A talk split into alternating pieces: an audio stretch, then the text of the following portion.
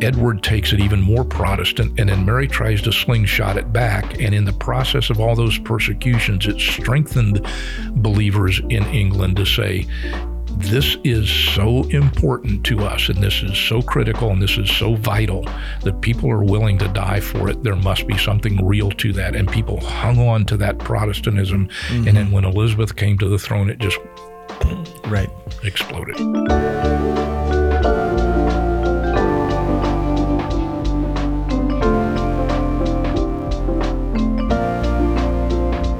Hi, I'm Brandon Briscoe, and welcome to another episode of The Postscript, Living Faith Bible Institute's weekly podcast and YouTube series devoted to interviewing pastors and professors from LFBI and across the Living Faith Fellowship. Over the length of our show, we often come together to talk about church history. It's one of our favorite subjects on the postscript. Uh, last time we came together, uh, we were discussing Henry VIII, King of England from 1509 to 1547, and his incessant pursuit of having a male heir. He went through six wives. Uh, one of those wives provided him a son. We'll talk about that today. But in his obsession, uh, all of these marriages and um, and all of the contention that came out of that resulted in severing ties between England and the church in Rome and ultimately led to the establishment of the Church of England. Today, we are going to continue on our journey by talking about Queen Mary and Queen Elizabeth, uh, two rulers with completely different approaches to rulership and to leadership, and also completely different religious views. And so, for our ongoing conversation about church history, uh, we want to once again introduce you to Pastor and Professor Greg Axe author of Church History, a biblical perspective, right here. And uh, this book is the book that we use to guide us through the course in the Bible Institute called Church History. Uh, but with all that said, Greg, welcome back to the show. Always good to be here. Appreciate yeah, well, the opportunity. I love talking about history. I yes. love hanging out with you. We always hear from people um, when when is the next history episode coming out? Yeah, and everybody's got their favorite flavor on uh-huh. you know because we do so much on the show. We talk right. about so many different things. We've got the guys who really are looking for the Bible study and the theology, like they they enjoy those in depth dives. Mm-hmm. But then we have people who really love hearing stories about missionaries and mm-hmm. all those things. But there is a there's a contention that those those true nerds, yes, uh, those history buffs. Yes that love when we come together and, and, yeah. and talk about and church history. And I always want to try to make it as uh, practical as possible and as simple as possible so we can wrap our heads around mm-hmm. it.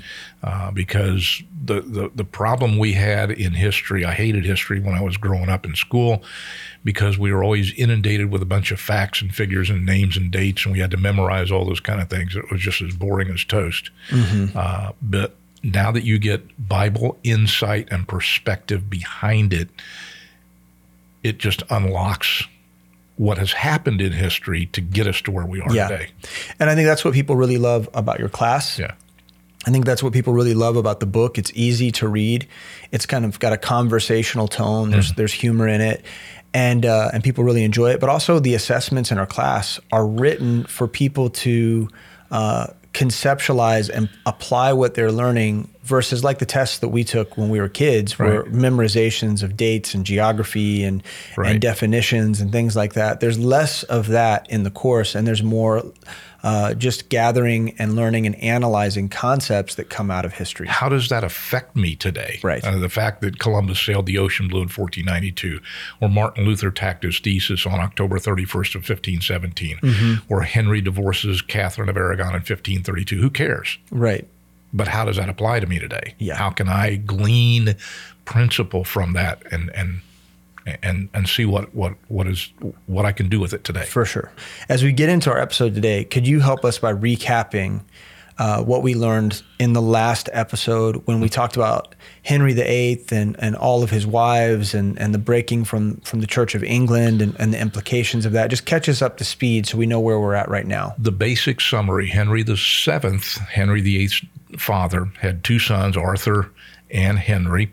Arthur was the oldest. He was married to Catherine of Aragon, the daughter of Ferdinand and Elizabeth, or Ferdinand and Isabella, King of Spain. Mm-hmm. Um, political marriages to keep countries from attacking each other. Right. Uh, keep royal bloodlines intact, if you want, if you will. Um, Arthur died. Uh, Henry was a young man at that uh, point in time, and the marriage to Catherine is now in suspect because Arthur's dead. Um, there was a law in the Catholic Church that a man could not marry his sister-in-law. It's not necessarily a biblical law, but it was a Catholic law. The the King uh, Henry VII and Henry, uh, on behalf of his son Henry VIII, appealed to the Catholic Church to get an exemption from that law, so that Henry could marry Catherine and keep that relationship together. Uh, the Pope granted that exemption. Uh, Henry then grows up a little bit more. They get married. They're trying to have children. Henry wants a son, can't produce a son. Uh, he has a daughter, Mary, through Catherine. Um, and after 15 years of this, he finally has had enough. And he petitions the Pope again to annul or dis- disallow that marriage, uh, saying, well, you know, she was my sister in law, so it was against Catholic law, so I, I want you to annul the marriage Right. the Pope denied that request because it would anger Spain. It's a political, it's all political. Um, Henry said, Well, I'll show you. And he broke from the Catholic Church. This is the nutshell of it. Uh, and, and set up the Church of England and made himself the supreme ruler of the church. So basically, you've got Roman Catholicism, and then you got English Catholicism called the Anglican Church, and Henry declares himself the Pope. Now he didn't use that term, but he's basically the Pope of the Catholic of the English Anglican Church. Then he appoints a uh, archbishop to grant him his divorce, and then has five more wives after that. Ultimately, he has three children. Mary through Catherine, the Spain the, uh, of, of Spain, um, Elizabeth with Anne Boleyn, and then Edward with Jane Seymour, his third wife. His fourth, fifth, and sixth wives didn't have any, didn't bear him any children. And so, you know, what that leads us to is that in 1547, uh, Henry dies, Right. and his youngest, Edward, is um, the the male that he wanted, right? Right. And so, and so, Edward very naturally uh, takes the throne, but Edward is only nine years old at the time. Tell us a little bit about Edward's rulership.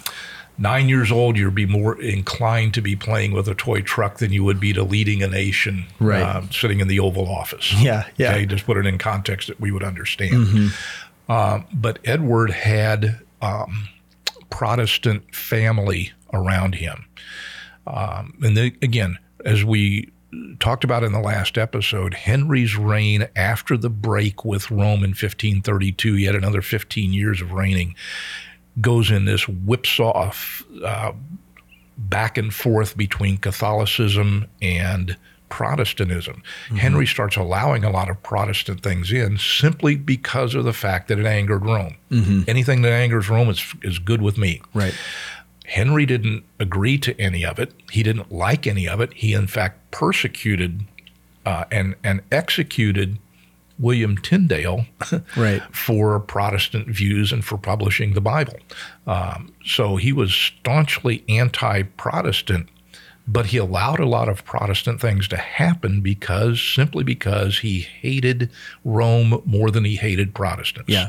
But it but it unintentionally created an environment where there was a mm-hmm. freedom of expression. Yes. And people were allowed to begin to discuss their theological views a little more openly. Yes. And people started getting the Word of God in their own language and in their own eyes, and they could mm-hmm. actually go to church and see a Bible and read it and hear it read for themselves. Thomas Cranmer was appointed as the Archbishop of Canterbury, the leader of the church from a religious standpoint. He was had he was Protestant, and so he started putting a lot of Protestant things into the um, church services and the liturgy and the various things where people are starting to learn the Bible rather dev- than cre- Catholic he- he theology. created devotionals and prayer prayer books for people. Um, Yes. And there are uh, things that he wrote, um, the standard for marriage vows, which we still use even today. Mm-hmm. yeah, Yeah. yeah. So, So- he, he was he was a key figure at Yeah. that time as well. Well, like you said, Edward comes to the throne when he's nine years old. So um, when that happens, he's the figurehead king, but he's got people behind him that are advising him and, and actually running uh, a lot of the governmental type of things that, that would happen at that particular point in time. Mm-hmm. And he had a Protestant uncle who would uh, guide him in Protestantism. Um, Henry had passed what were called the Six Articles of Faith during his uh, tenure. Yeah. After he broke from Rome and established the Church of England and made himself the head, um, there was a act of supremacy uh, passed in England two years after the divorce and the break with Rome that established Henry as the Pope or the leader, the head of the the, the sole supreme head of the Church of England. Mm-hmm. And six articles of faith were attached to that. Those six articles of faith were as Catholic as anything Catholic right. has ever been. They were reaffirmed Catholic ideas, but for the Church of England. Exactly. Okay. So Edward comes to the throne. He one of the very first things that he did under the leadership of his Protestant family was to repeal Henry's six articles. Mm-hmm uh, and he replaced them with another act of not an act of supremacy, but a, an act of uniformity, mm-hmm. uh, where the the churches of England were to operate under a generally uniform manner. Mm-hmm. Uh, that act of uniformity was actually authored by Thomas Cranmer, mm. who was Protestant. They replaced the six articles with 42 articles of faith and those 42 articles of faith would be very close to what we would understand as a doctrinal statement that we would agree to for pretty much most of it. Mm-hmm. Okay.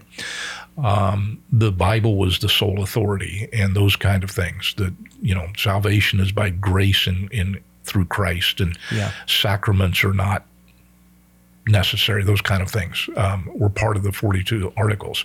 Another thing that was done during this time was very critical was one of the articles of faith had to do with what language the church services were in. Mm-hmm. Up to this point in time, church services were always in Latin. That was the language of the learned and the language of the church. The common people didn't speak that. Right. And so you'd sit in church and you'd hear this all this Latin stuff. You didn't understand what they were saying, but it didn't matter because you were there worshiping God. Mm-hmm. Okay.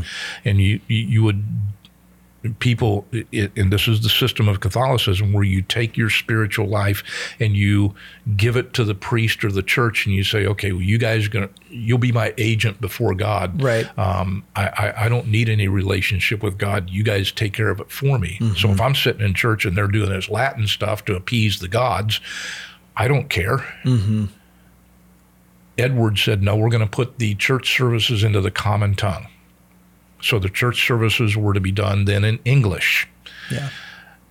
And then now, it begins to have value for learning. Yeah. Now you go to church and you're hearing something that you can understand because it's in your language. And Cranmer has inserted a lot of Protestant things in there. They're reading the Bible during church.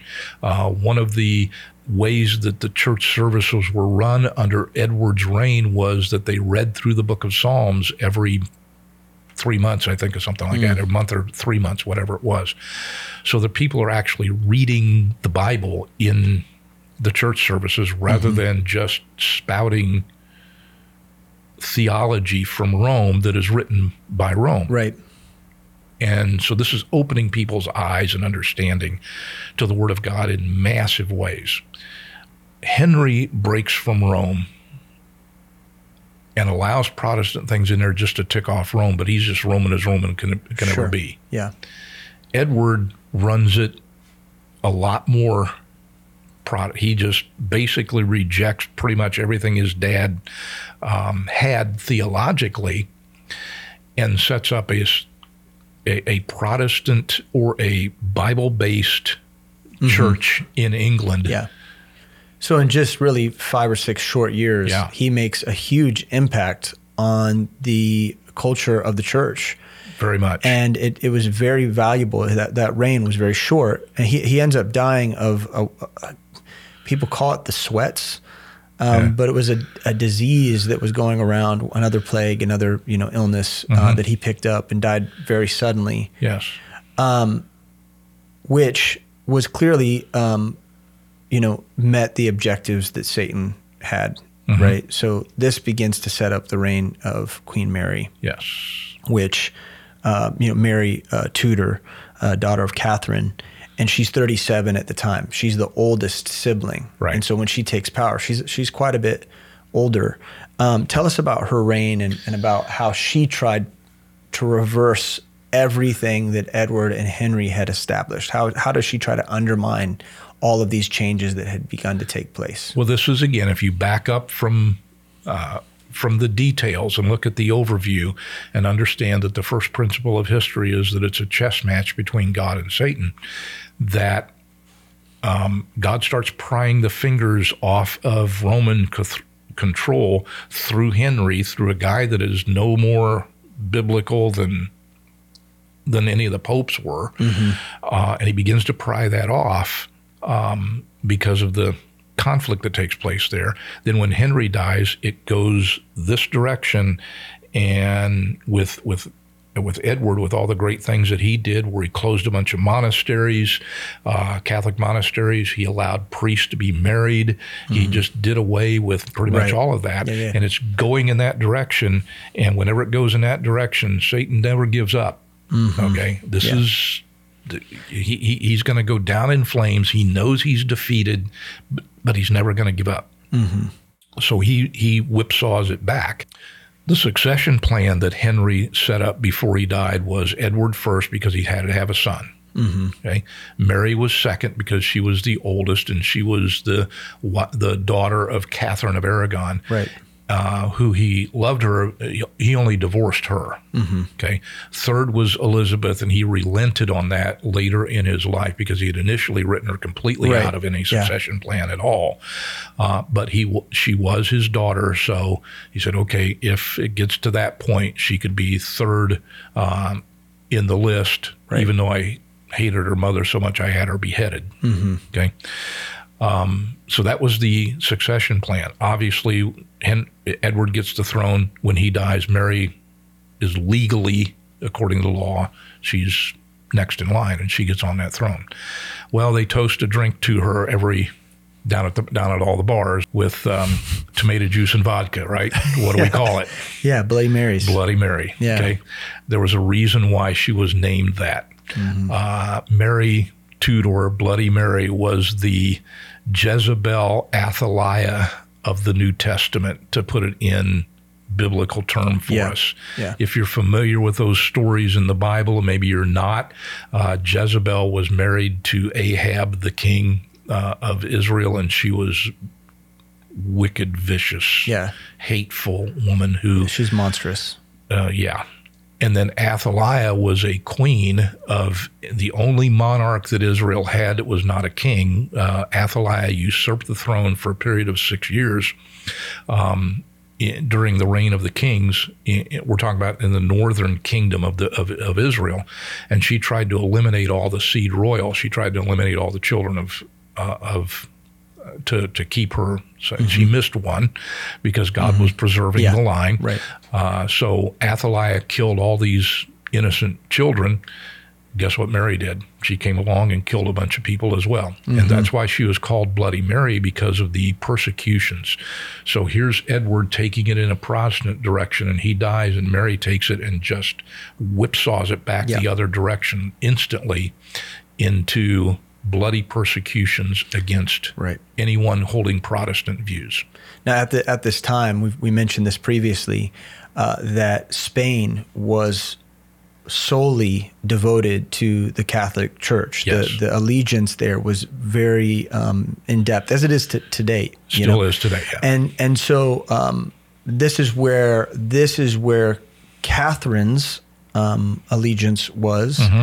and so Mary, like her mother, um, is very much connected to the Catholic Church and to Spain, and so she marries Philip with the intention of renewing that connection to Spain. Tell us about that a little bit. Yeah. Again, political marriages. So if I am the king of England, um, or the King of Spain, and I give my son to marry the daughter of the Queen of England or whatever, now now we have a family relationship. We're not going to attack each other, and that was done um, simply to try to bring England back underneath the dominance of the Catholic Church, and that's what Mary tried to do as well. So you have the political uh, marriage to Philip, the King of Spain, um, and, uh, and and Mary starts in with her opposition to anything Protestant. Okay, mm-hmm. she had uh, Thomas Cranmer arrested, and then he. Um, he, he recanted his faith and then recanted his recantation. Yeah, that's a, that's actually a really interesting story. Yeah, um, hit, hit, on that a little bit. Tell yeah. us about how that went down. She had him arrested right. uh, for treason and whatever, you know, for anti-Catholic views mm-hmm. and everything. She's bringing she's trying to bring the whole thing back underneath the dominion of Rome and Cranmer signed a document that said she said, "I'll let you live if if you'll sign this document." He signed mm-hmm. this document that recanted his Protestant faith. Yeah. Well, first of all, Bloody Mary was after blood. Yeah. So you can sign all things you want. I'm still going to get rid of you. Mm-hmm. Um, she didn't keep her end of the bargain, for one, and for two, Thomas Cranmer was convicted about the fact that he denied his Lord. Yeah. So it's like, nah, I, am I'm, I'm not going to do that. They so they rearrested him again, uh, and this time in his trial, he stood up in it and he said, you know, this is I, I'm affirming my faith in the Lord Jesus Christ as my Savior and the biblical authority that and all this kind of stuff. And mm-hmm. they had the fire set up for him. And when he got out there to the fire, he took his right hand, he stuck it into the fire, and he burned it. And he said, "This is the hand that offended my Lord." And he had his right hand burned in the fire before he stepped into it himself. Incredible. Yeah. Um, but speaks to the power of the conviction. Yes and also to the severity of the mission in his mind. Mm-hmm. You hear a testimony like that, and yes. you think, "Man, where are the Christians like that today?" I know. You know, uh, they're they're there. You yes. know, there there are uh, places all over the world where there's that kind of persecution taking place even today, and there are people who refuse uh, to denounce the name of Christ right. or t- to to set down their Bibles, mm-hmm. and so they faced a lot of them face death. Yes. Um, but but when you hear a testimony like Thomas Cranmer's, it's uh, it's compelling. It's a very moving story. And he was not the only one. Right. There were hundreds of Bible believers and pastors and teachers who were arrested and tried and convicted and yeah. burned at the stake for what they believed.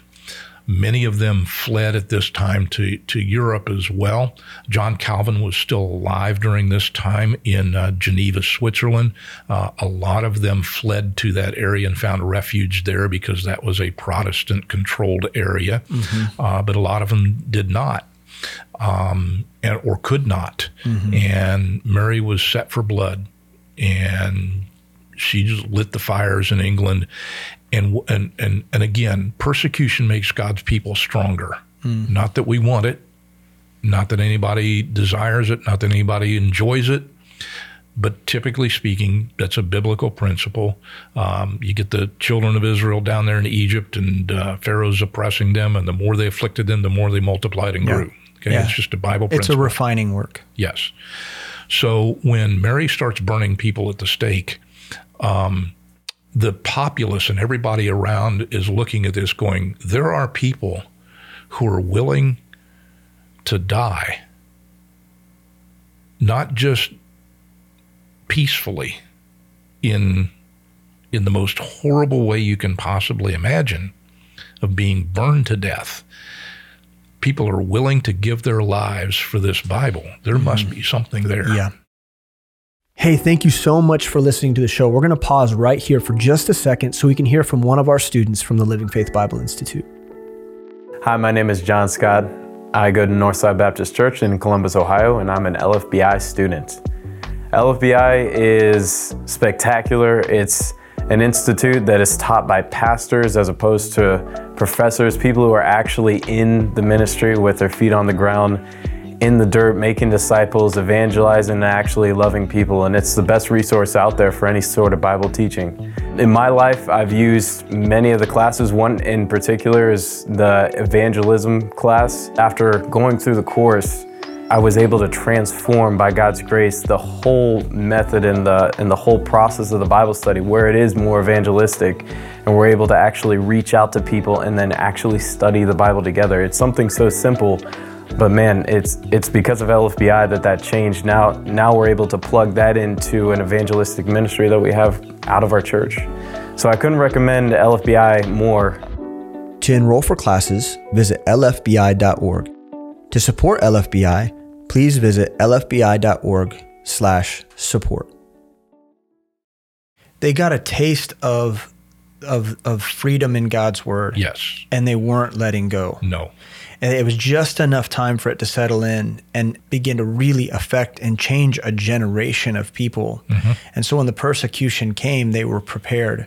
Uh, there was a, a, man named John Foxe. um, mm-hmm. who was exiled during this time period, who ended up writing uh, the Foxe's Book of Martyrs, which right. is an account uh, of a lot of this persecution and, and these martyrdoms. Mm-hmm. Can you tell us a little bit about what he wrote and why that writing is so significant, even to us today? Yeah, he, he goes all the way back to the very beginning. The Foxe's Book of Martyrs is one of the most, uh, it, it's a book that everybody should have in their library. Mm-hmm. Um, and it's banned by the Catholic Church for obvious reasons. Mm-hmm. And it was actually the first book that was banned beside the Bible uh, by the Catholic Church in the Council of Trent. Uh, but it's an accounting of many of the persecutions and sufferings that people endured simply for the name of Christ. And this is one of the things that just common, simple, normal thinking people have a problem wrapping their head around. Mm-hmm. We're not talking about people who break the law in stealing and raping and murder and those kind of things. We're talking about somebody who simply believes Jesus is their Lord and Savior. And they're supposed to die as a result of that.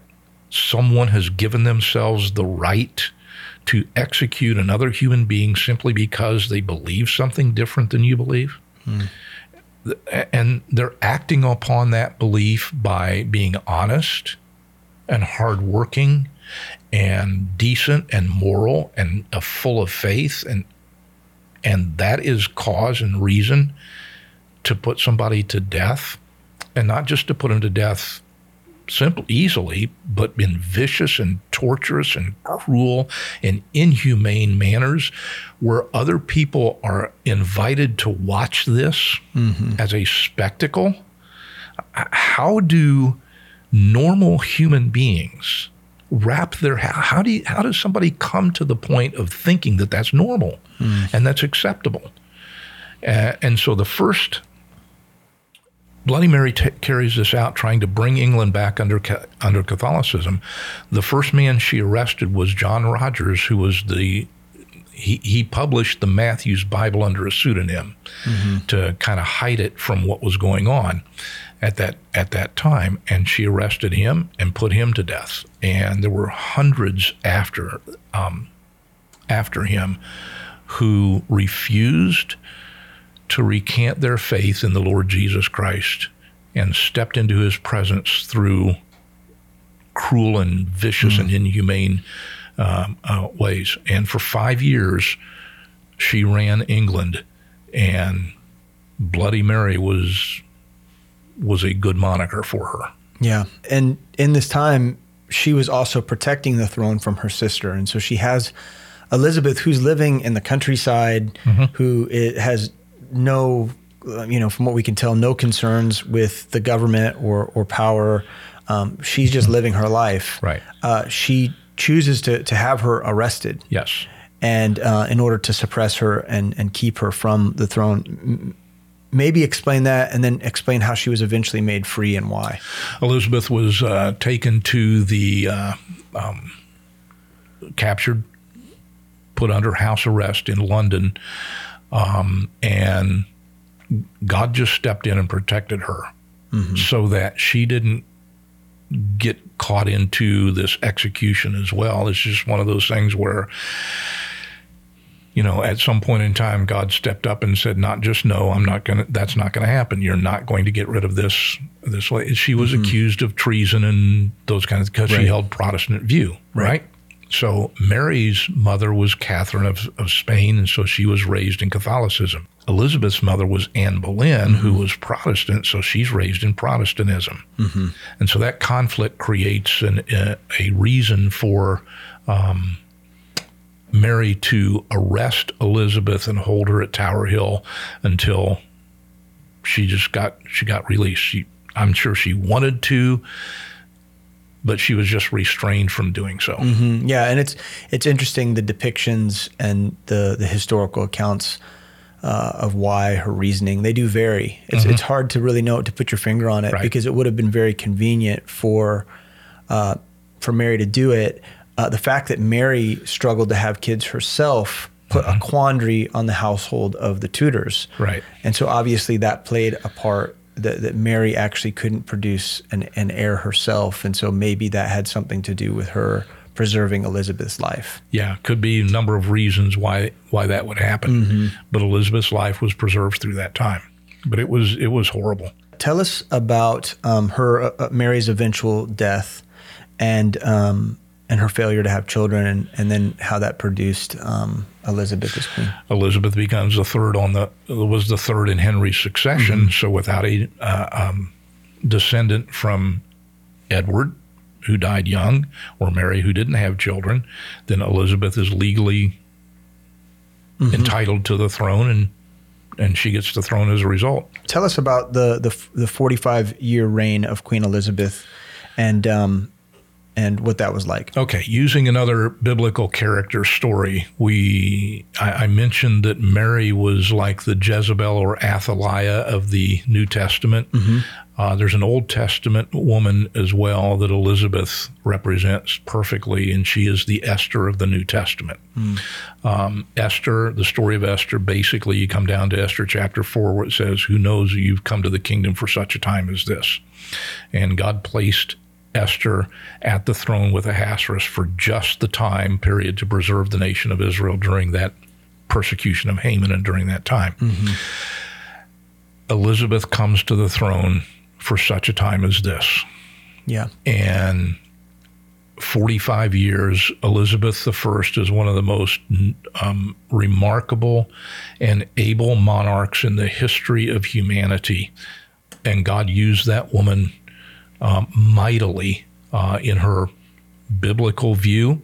Uh, she was a follower of the Lord Jesus Christ, and she obviously, Edward's taking it in a Protestant direction. Mary slingshots it back to Catholicism. Esther, or I say Esther, Elizabeth turns it completely back to um, Protestantism and turns it in that direction as well. One of the very first things that she did was in uh, a year after she took the throne, she passed what is called the Act of Supremacy. Now, let me go back and summarize a couple of these things. When Henry broke from from from Rome and established the English Anglican Church. He passed an act of supremacy, which made him the ruler of the church, basically the Pope of England. Right. That continued through his reign. Edward took it the other direction. Mary took it this direction. When Elizabeth got back on the throne, um, she passed very shortly after that an act of supremacy that was a little different than than her father's. the original, yeah. Her father's made the monarch the head of the church. Elizabeth's act of supremacy said the church has a role, the government has a role. I am the head of the government, but the church is to be run by the church. And so uh, I I look at it this way Constantine, we roll back in Yeah, history Yeah, way back. he married the church and the state and formed it into this one conglomerate thing that God never intended for it to happen, Right. where the church is the political ruler of the world. And now the church enforces its law at the expense of the Bible and starts executing people. So that was the marriage of church and state that happened under Constantine. Um, Elizabeth filed the divorce papers. Yeah. That was her act of supremacy. Right. And she said, No. The monarchy is this, and that's the political aspect. The church is over here. That's the spiritual aspect. Mm-hmm. And although there was there was still a very tight and close relationship between them under England because it takes time to unravel those things. That was the basic divorce papers being mm-hmm. filed. You guys run the church, we'll run the government, and, and, and leave it at that. So she passed, she had Parliament pass 39 articles of faith. And those 39 articles of faith, aside from some Calvinism that's woven into it, would be Yeah. as close to our biblical statement of faith as just about anything you would ever read. Yeah, and I mean, obviously, with Protestantism comes a lot of those uh, reformers' ideas Mm-hmm. about determinism and things that we would disagree with. But Yes. but ov- but overall, what we see is at least a, a large step, a large stride towards um, uh, biblical doctrine um, Yes. held to and agreed upon um, as the as the cultural standing Mm-hmm. for the for the church or the, for England, but for the Church of England in particular. Yes, salvation is by grace through faith in the finished work of Jesus Christ on the cross. The Bible is the authority, not the government. Um, those kind of basic principles of um, you know baptism is for believers in Jesus Christ, not for infants. Sacraments are of no spiritual value. Okay, uh, those kind of theological tenets of Right. what we would call independent Bible believing uh, fundamental churches were inbred into those 39 articles of faith. And that's where um, the theology of, uh, of Protestantism then took over uh, England at that time. You recall that Henry allowed some Protestant things in there just to mess with Rome. Okay. Edward takes it even more Protestant, and then Mary tries to slingshot it back. And in the process of all those persecutions, it strengthened believers in England to say, this is so important to us, and this is so critical, and this is so vi- uh, vital that people are willing to die for it. There must be something real to that. And people hung on to that Protestantism. And then when Elizabeth came to the throne, it just Right. exploded. And and really, she stood for the most part unopposed. Um, yes. there was a lot of support, particularly from the people. She Oh, was she yes. was really well received by the kingdom itself. Yes. Um, there were some clergy, obviously, they, you know, the clergy in England at the time were kind of going back and forth between, uh, you know, a Catholic uh, dominion versus a more Protestant Church of England Mm-hmm. Right. approach, and so they're kind of caught in the in the mix, Mm-hmm. and so there's some fallout there. But for the most part, people love uh, Elizabeth I. She Yes. is uh, still beloved even to today. to this day. It's called Good Queen Bess and Elizabeth I and Elizabeth II that just passed away uh, not too long ago. Uh, both of them were were just greatly beloved by the people, and both of them reigned for a very, very long time. Uh, Elizabeth II got what sixty-seven years or something like that. Right. Uh, the longest reigning monarch, I believe, in history, if I'm not mistaken. Yeah. Uh, if, if you if you can use the term reign, Yes. it's much different. Much different today. yeah, than Elizabeth's. but Elizabeth I got 45 years on the throne, um, and God preserved her during that that that whole time, despite some opposition from Rome.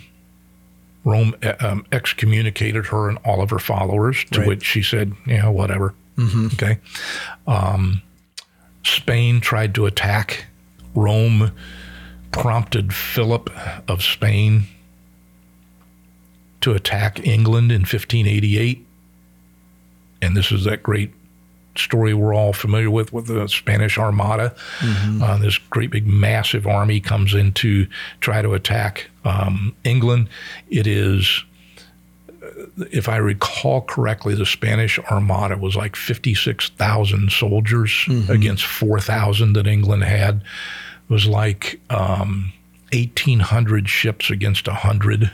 Um, they were compl- England was totally and completely outnumbered. How many Bible stories do you read about Israel being completely Right. and totally outnumbered and outmanned? Yeah. And God said, "Oh yeah, watch this. And in 1588, the Armada sp- sails into uh, English Channel. They're going to uh, defeat, uh, they're going to kill Elizabeth, bring England back under the dominion of, of Catholicism.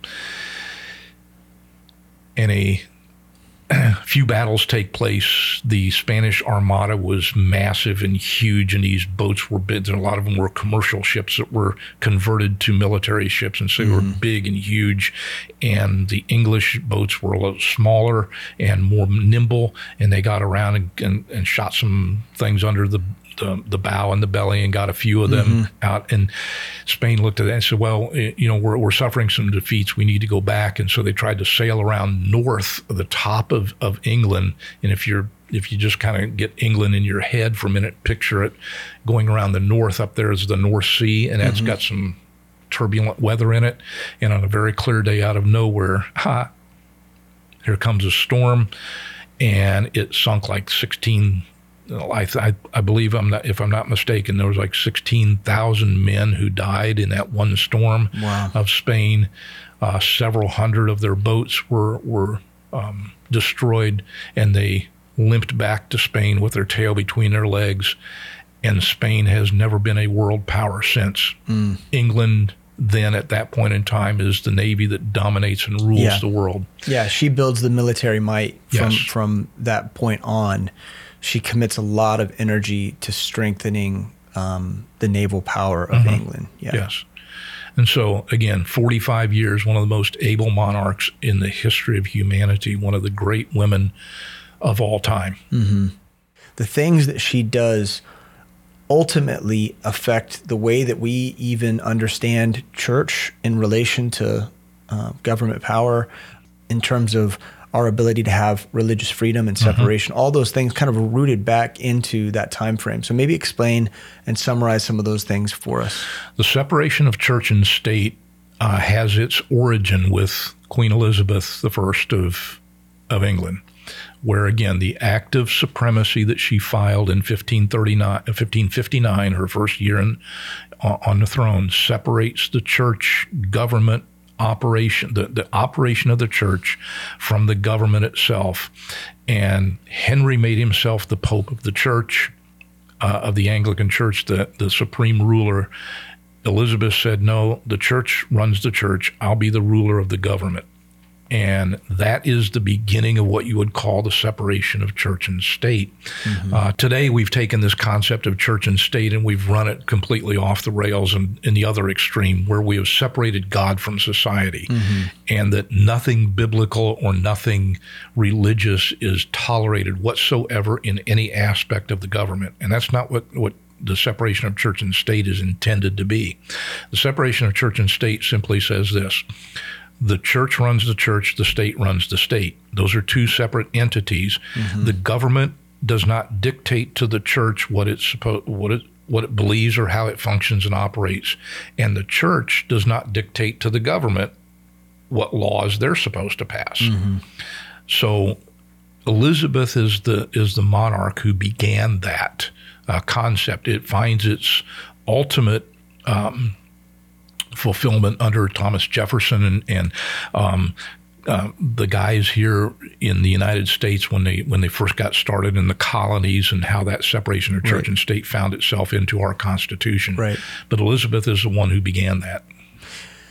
Tell us what we have to look forward to on the on the horizon of this walk through history. What what comes just ahead of this, so we can prime our listeners for for what's coming. Elizabeth died in 1603. In 1604, the next year, um, King James of Scotland, uh, James the Sixth of Scotland, becomes James the First of England, and he he gets on the throne immediately after that. And the Puritan Church petitioned James at that point in time for a standard translation of the Bible. What you had during this Reformation time, William Tyndale in 1560, 1526 produces the, the Tyndale New Testament, and that gets squelched because of opposition of Henry. Then you have the Matthews Bible in 1536, and you have the Coverdale Bibles in 1538, and the the uh, Geneva Bible in 1560, which was actually during Elizabeth's reign. Uh, if you recall, when Bloody Mary was on the throne, a lot of these guys fled to uh, Right. S- Switzerland, um, rightfully so, to pres- preserve their lives, and God used them in in Geneva, Switzerland, to uh, do another revision or update of the English Bible in 1560. It's called the Gen- Geneva Bible, and that was hugely popular. Right. In 1568, the Bishop's Bible was produced because the leaders of the church didn't necessarily like everything that was in the Geneva Bible because it was way too Protestant for them. So some of the mm. more staunch Anglican guys wanted theirs, so they did theirs in 1568 called the Bishop's Bible. Hmm. So you've got all these different versions or editions of an English Bible floating around during this particular time, and they say some di- there, there, there's some differences. They're, they all come from the same line from Erasmus's text and those kind of things, but there's some differences in them. And as long as Elizabeth was on the throne a queen, um, it just kind of sat there. As soon as a king came on the throne, where the word of a king is, there is power. God said, "Well, let's do this." And the the the Puritans petitioned King James for a to take these and standardize the uh, the Bible, and King James made it a national effort of all the churches. And so, from 1604 to 1611, the work of the King James Bible was done. It was published in 1611. So it's Elizabeth. Actually, we owe a we we have the name King James on our Bible, but we mo- we owe ten thousand times more credit to Elizabeth for that book than we do to James. Yeah, yeah. And I, I can't wait for us to get into to that subject matter. Yeah. That's going to be so much fun for us to talk Yeah. about, obviously. Yeah. And people can also look forward to a forthcoming book um, that you and uh, Alan Shelby have been working on, Right. addressing the topic of the King James. We're working on editing that and and la- doing the layout for that book even right now. So hopefully, people should be able to expect that by the end of the year. Yeah.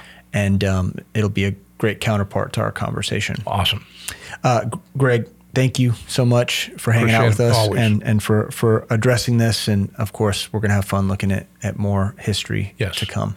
And we want to thank you as well for joining us for this episode of the Postscript. If you love these hi- history episodes like so many of our other listeners do, uh, obviously you can go back and, and listen to the back catalog of, of history episodes. If you go to YouTube, you'll find a uh, devoted folder, a section. Uh, completely to church history and you can go back and listen to all these episodes and, and get caught up. Uh, but we want to encourage you to take living faith bible institute courses and and if uh, if you visit lfbi.org and you check out our program of study you'll see church history is one of uh, the classes that we offer. It's one of the most popular classes that we offer. Many people want to learn about uh, how their faith is uh, has been affected uh, and effective throughout time. And so uh, check that out. Church history with with pastor greg axe. Also check out his book which is available on amazon. It's a wonderful read uh, chock full of all of this information things that we've been talking about today plus so much more.